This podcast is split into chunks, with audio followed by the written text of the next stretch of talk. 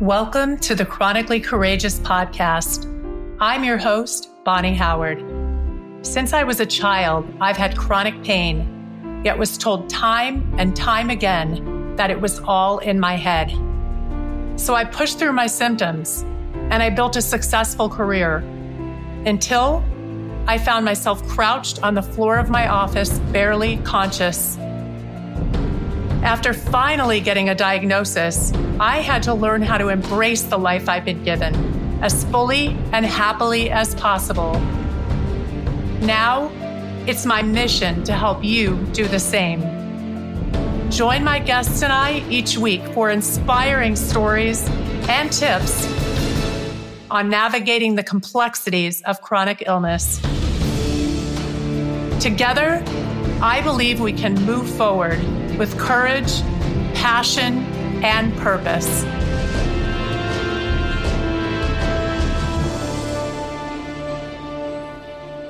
Hello, everyone. Welcome back. And thank you so much for joining me each week. It means so much to me to have you here, spending your time listening and learning with me. And if you are finding information that you find helpful, I really, really hope you do because that is my intention please feel free to share it with friends, family, or any communities that you're a member of where you feel like it might be applicable.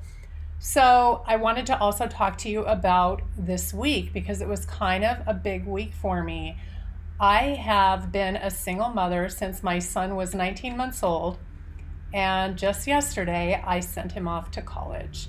So we spent the past couple weeks packing. We had a day when we moved some of his stuff in, and then yesterday was the final move in, and we uh, said a teary goodbye outside of the dorms because with the pandemic going on, I wasn't allowed inside the dorms.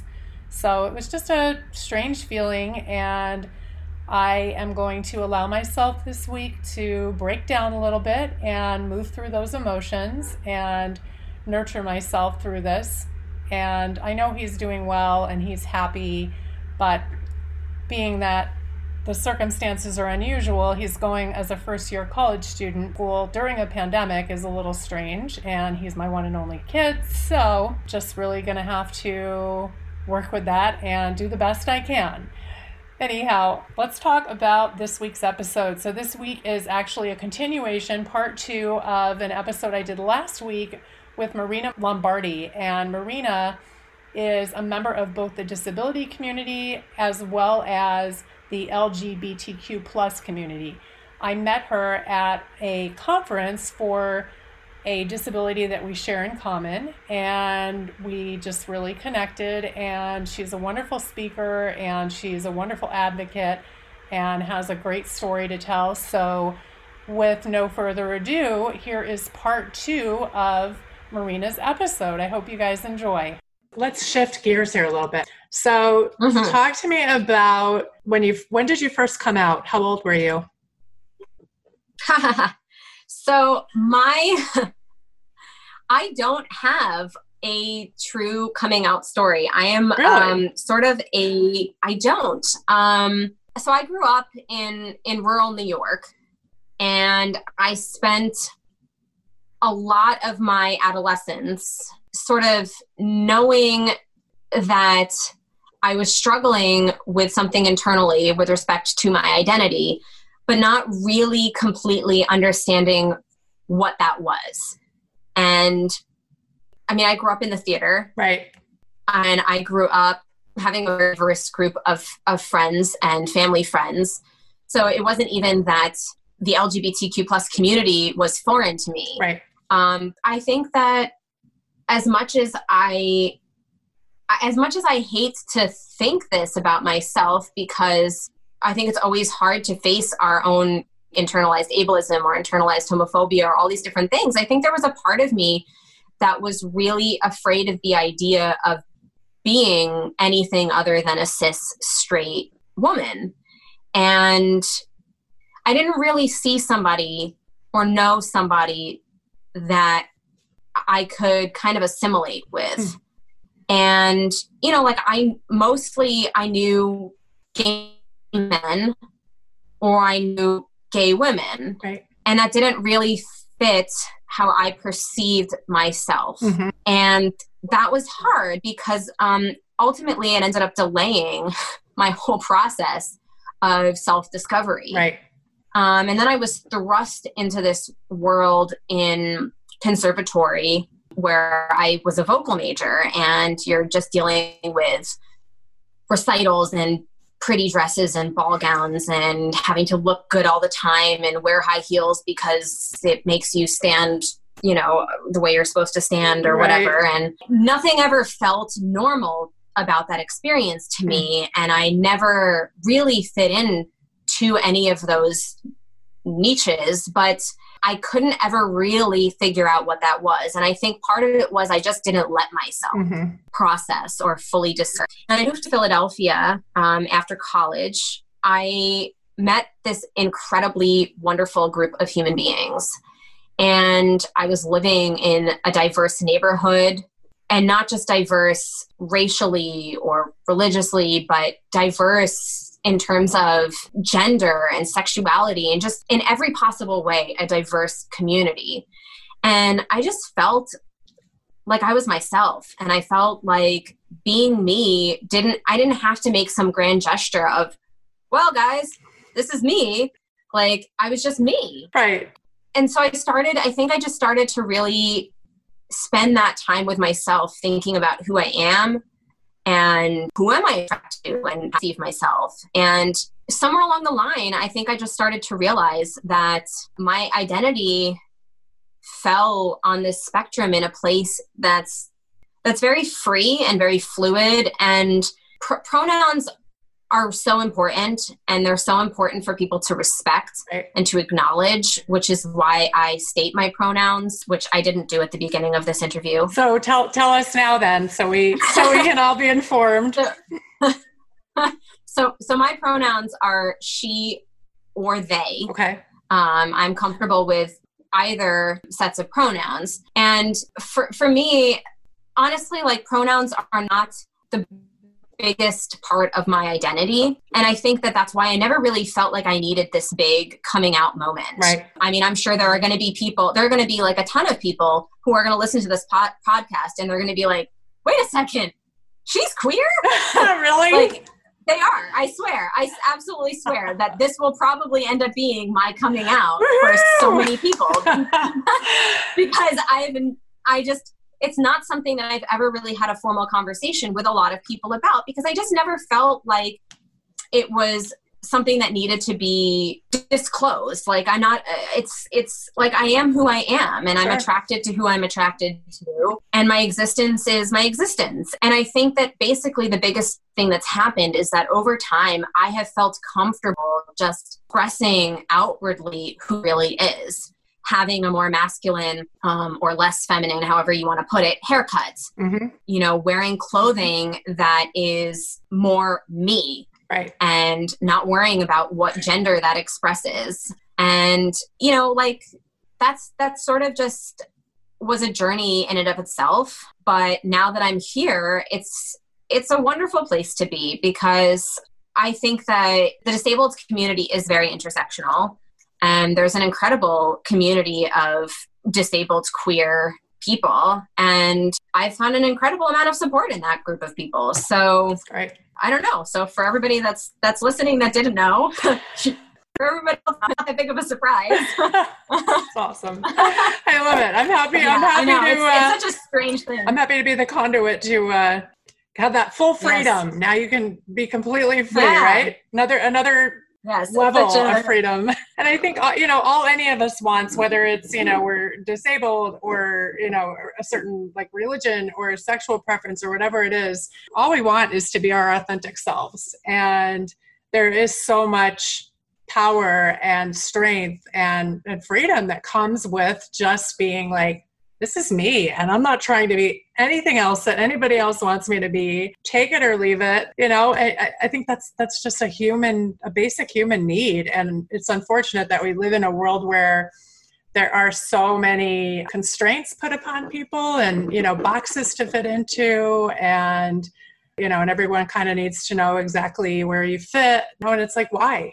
why why do we need that that's Yeah. We're just us. That's it. Yeah. Take, you know. Take- Absolutely. yep.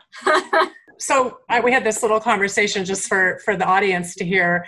As i was asking you to be on the podcast and i had heard your speech that you did on the ehlers-danlos society virtual conference you identified yourself as a queer woman. Um, and like me growing up i'm a little older than you. So when i was growing up queer wasn't a word that you would call somebody in a nice way. It was like like a bad word almost. But tell me now what that identity means to you and why people should feel comfortable using that in you know in the appropriate situation. So that's a that's a really good question because i think there is still a lot of confusion about the terminology. And i actually don't think it's dissimilar to some verbiage within the disabled community. So queer definitely was a word that had a lot of negative connotation for, for a long period of time and, and was often weaponized. And I think that we go through these these periods of time where people in marginalized communities will reclaim vocabulary because it's a it's a way to empower and it's a way to take away power from those who are trying to to cause harm. And great point. Uh, and you know, from my perspective, a, a word is a word is a word is a word, and you know, you make words good or bad by by intention. And for a long time the intention behind queer was not good right. because a, a, certain group of people or a certain number of people made it that way. And then the, the community took it back. And you know there's there's actually quite quite a lot of controversy around the word queer even within the lgbtq plus community because there are a great number of people who identify as either you know as gay or as lesbian identities who actually don't like the word queer hmm. but I think that there there's a, a group of people who very much so identify with queer because it's a different kind of a term. I don't identify as a lesbian. I do not identify as bi. And I don't necessarily want the constraints of some of those identifiers or what people's perceptions are of those identifiers. Right. So for me, queer is sort of this place of freedom again, mm-hmm. you know, which I guess is sort of a, an underlying theme. Yes, it is becoming the theme. um, it's a place of freedom. You know, I like who I like. I'm attracted to who I'm attracted to, or I'm not attracted to. I'm not like I don't. It's it's this place if I don't have to explain myself. You know, and I think that the same goes for you know my pronouns and and I also like I I I make a point sometimes like when i refer to myself as being a queer woman and that was that was actually a point of struggle for me because you know in a, in a lot of ways i do identify in sort of a non-binary way because i i do identify sort of both masculine and feminine. And that's that's i think been more of a struggle for me than my sexuality component.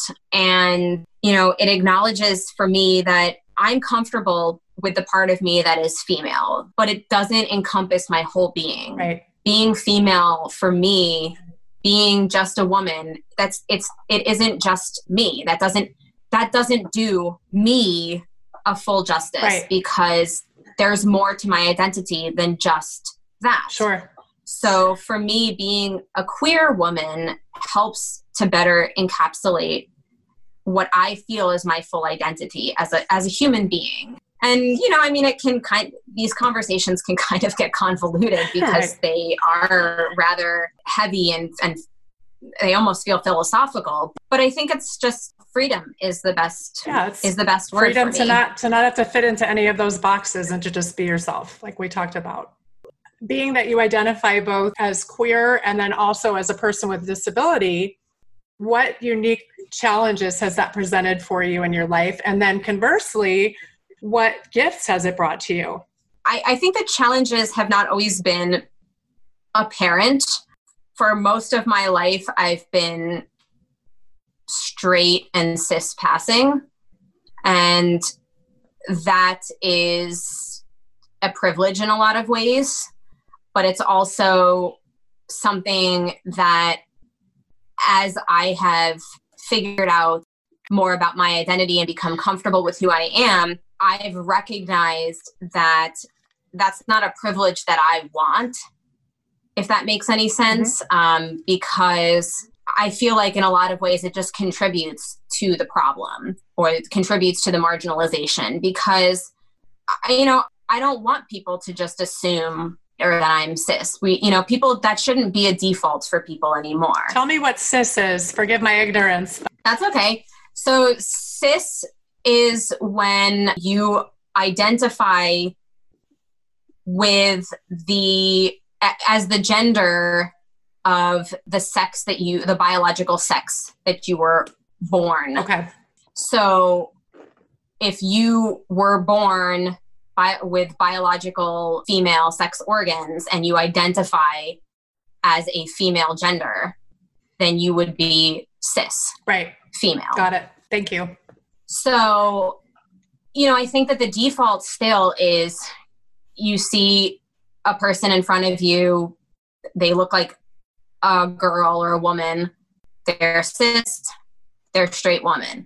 We don't really, we haven't really gotten to that point yet where we have totally normalized people having different genders, especially people who are non binary or gender fluid or, you know, the, the trans community is still very very much marginalized. Even within the lgbtq plus community mm. they are often ostracized really? which is unfortunate. Why do you why do you think that is? I think there are a number of reasons. I, I think that I, I, think it comes i think it comes down to a gender issue not a sexuality issue mm-hmm. really. And i think that when you are you know if, if you're a if you are gay and you're cis, you're still with the anatomy that you were born with. And that's something that people can sort of get behind. So it's like all they have to all they have to sort of figure out is okay, this is a man and he likes another man or this is a woman, she likes another woman. Right. But when you're dealing with somebody who's non-binary, when you're dealing with somebody who's trans, now you're dealing with this whole other component of well, I don't understand. You were born with this body so that means that this is who you are. And it's like well no that's actually not true. And and i think that that can be a very very challenging you know situation as we're seeing in, in the world because the the amount of violence against the trans community and specifically against the black trans community or black indigenous indigenous people of color trans community is outrageous compared to other communities. So you know it, is an issue and and certainly i i cannot speak from a place of total understanding because you know i i am not subjected to that uh, violence. But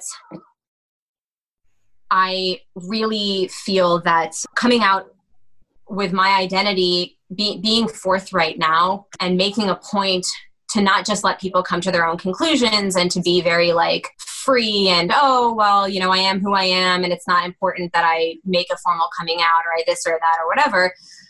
Um, i'm trying to step away from that and be much more bold about my identity because i think it's important right now in the world to represent that part of my community and then part of my identity just for advocacy purposes and for solidarity. Mm-hmm. Um, and, and as far as gifts, it's a huge gift. I mean, this community is so incredibly important.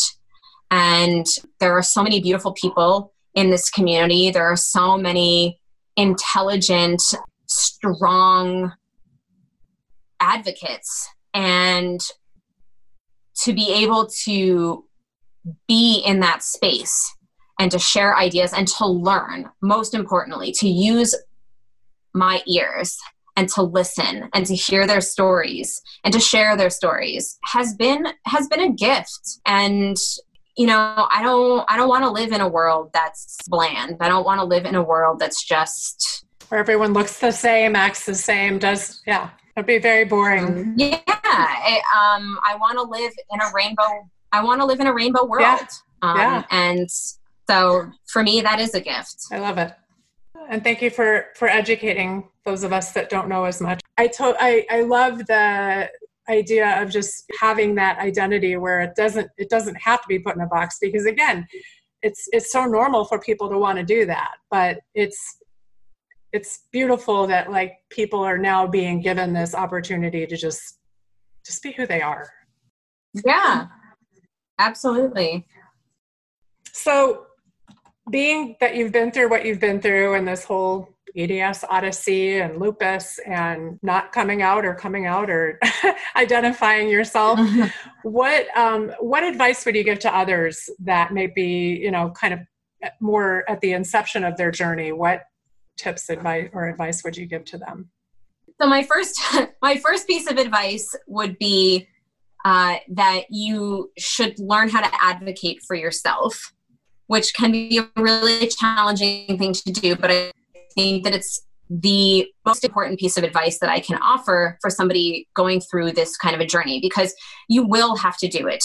Unfortunately, we still live in a very ableist society, and that includes the the medical field, um, the the healthcare professions. Not all doctors and not all allied health professionals are ableist, but many of them still are, even if it's just unintentionally.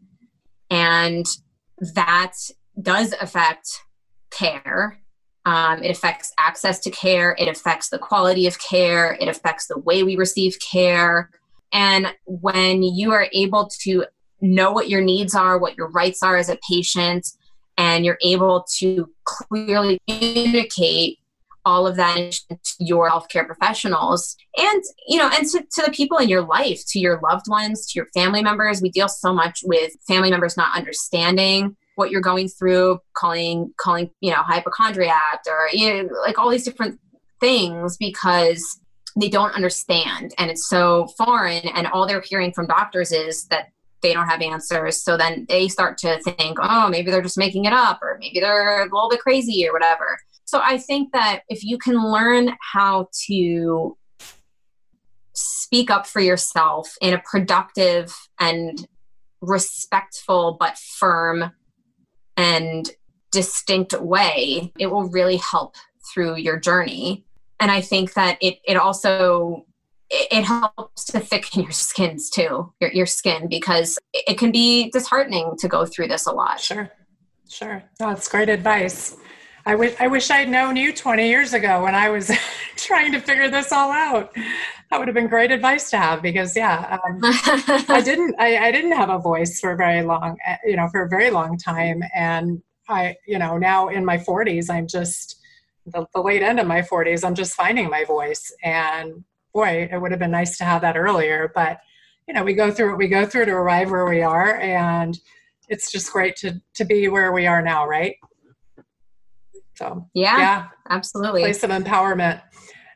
So you've had to be very courageous and i have a lot of respect for how you have advocated for yourself and for how confident and clear and you, just come across with this knowing of this is who I am and I love that and it's great and but it takes courage right? Because the world is not always accepting of these differences. So tell me how how do you define courage?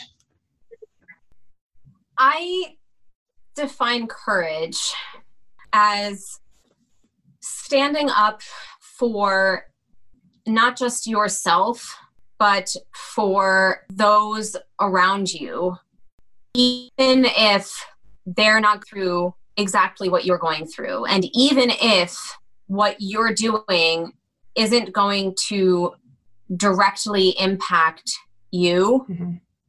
or benefit you, taking a chance, sticking your neck out, taking a risk to benefit your community as a whole to benefit somebody else entirely yeah. to me to me that's courage and i'm seeing a lot of that these days it's beautiful good to hear too i want to do a quick little kind of rapid fire section If you've heard the podcast, you kind of know what's coming, right? Mm-hmm. So, chronic illness has made me more empowered. I agree. It's a good one. Mm-hmm. The the one thing I wish healthy healthy people would understand about chronic illness is we are just fine. I love that. Oh, that's great. Don't have to pity party for us. No pity parties. I wish other people without chronic illness would do the work to learn and become educated so that disabled people don't do all of that work to educate them. Mm-hmm. You're good at this. If I could eliminate just one of my symptoms, it would be. Ooh. So many to choose from, right?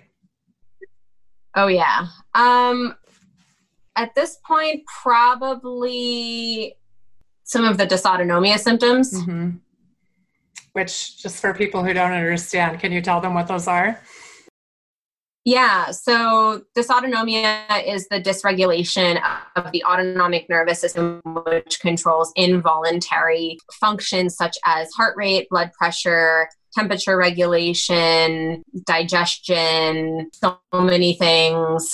So for me, I would say it's it's it's symptoms in that um, general area that would be really lovely to just poof go away. Agreed, hundred percent. That was I actually got my dysautonomia diagnosis a couple of years before I got my EDS diagnosis, and that was a, a fun ride. Let me tell you. oh yeah. So, uh, the most valuable lesson I've learned through this journey has been being honest about who you are is extremely rewarding. Mm. I love that. I love your answers. They're great. I'm, I'm just, I'm just Thank really impressed. How old are you, if you don't mind my asking? I'm 28. Okay. So, like, let me just say this. At the, I'm 20 years older than you.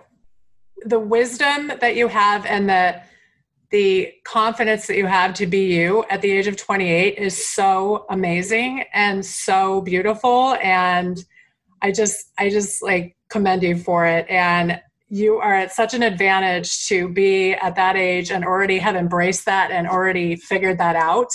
It's gonna it's gonna make your life a lot more fun a lot more easy a lot more free all those things that we all want right? Yeah thank you. I appreciate it. It's uh it, it feels like my journey was sort of slow and then a lot of things just all happened at once. But i guess i, I can't really say that i would change much. Right. I, I can say the same thing. Our journey is our journey and, and we wouldn't be exactly where we are right now if things hadn't happened exactly the way they'd happened. So I'm, I'm personally thankful for every step of the journey even though some of it was uh, was tough but you can't really absolutely. yeah you can't appreciate the highs without the lows right? Absolutely. It's, it's that rainbow thing. We need that variety in life. Totally. Totally. I didn't know before this conversation that you were a musician actually. Are you a vocalist and you play an instrument? Yeah so i have played piano since i was five and violin wow. since I was seven. That's amazing. And voice started when I was seven. So these days, I do a lot more teaching than I do performing because I've unfortunately had a couple of jaw surgeries mm. that they make it a little bit harder for me to sing but also it's it's just i have to be careful because singing is so um, taxing on the jaw and it's probably years of singing without knowing that i had had eds that i was just it was just repetitive use and degradation of the joints that probably exacerbated all of those issues and, and led to me having a couple of surgeries. And um, i'm trying to avoid further surgeries. So yes. we, we're, we're careful. Right I also think there's a tremendous amount of healing power in music. I mean, it's such a, for me, it's always been, you know, I know when I was younger and I had a lot of like anxiety and I was very shy and introverted, that was like a way that I could just fully express myself. And I would sing yeah. anywhere to anybody who would listen. And even if they didn't want to listen, I'd still be singing. So yeah, absolutely. Yeah, it's uh, it's still kind of a dream of mine to like actually do it more formally. I did for for a very short time. I sang with a band when I was a lot younger. Yeah, and then I got caught up in corporate and trying to be everything that everybody thought I should be and all that stuff. But you know what? Here's here's another awesome gift is that having gone through this whole you know eds odyssey as we've been calling it and, and being on disability now i mean now i have the chance to do the things that i really want to do in life. And and that and one of them is this kind of thing. I mean you know my purpose is to help help other people and to, you know and help people to have a voice and feel validated and heard and understood and give them tools to live their life in a better way. And and now i can do that and it's amazing and i love it. And i'm just starting. I have i have plans. So it's so great. I'm so excited that you're that you've taken this on, that you're doing this. It's so important that our voices are heard and you know not just for for our own community for solidarity but for the rest of the world to, to hear because you know we we cannot we cannot be silenced and you know the, the world needs to to recognize our voices as strong and empowered as, and not as something that's just weak and incapable. Amen. And it takes it takes as many of us as possible to get that point across. That's right. That's right. So I'll ask you one last question and we'll wrap it up. What do you feel like, you know, you've gone through this this wild journey of lots of twists and turns. What do you feel is your purpose and what gives you passion in life to get up each day and, and keep going forward? I think some of us are a little bit more uh, free spirited than others. And I've always been very passion driven. And that's a wonderful way to be. And a lot of people admire that. It's not always very fiscally efficient. Right. Um, to put it pointedly. Um, and it can be logistically challenging at times. Mm-hmm.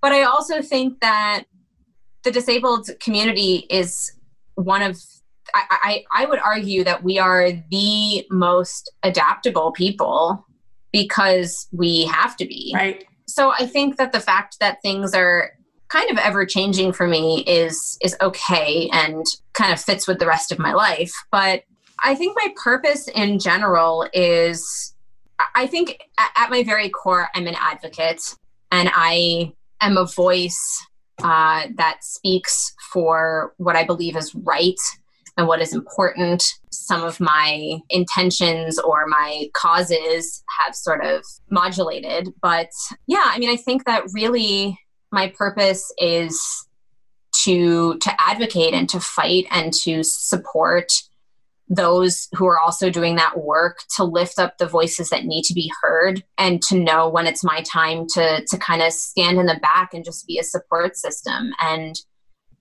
I don't know what that's going to look like as I continue to move through my journey because I am very much a proponent of it is the journey, not the destination. That's a great way to live. Hello again. I hope you enjoyed the episode. And my apologies, it got cut off a little bit early. We were having some technical issues and the internet went down. So, being that I was moving my son all week, I did not have time to re record that. But essentially, we just spoke of how to get a hold of Marina. So, what I will do is get that information from her, put it in the show notes and if you need to reach out to me to find out how to get a hold of her or how to follow her on social media, please feel free to contact me at bonni at thechronicallycourageous.com, which is also in the show notes. Or you can direct message me on my Instagram and follow me there as well, where you can kind of see throughout the week what I'm up to. As always, I have so much love and gratitude for you all. And just a reminder to stay courageous, which does not mean you don't feel the fear, it just means you feel it and you keep moving forward anyway.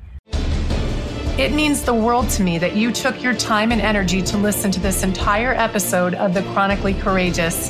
If you know others that would benefit from listening, please share it with them. And if you haven't yet, please subscribe, rate, and review the show on your podcast player of choice. I welcome your feedback and questions, so please email me at bonni at thechronicallycourageous.com. That's B O N N I at thechronicallycourageous.com. As always, I'm sending you so much love, happiness, and healing.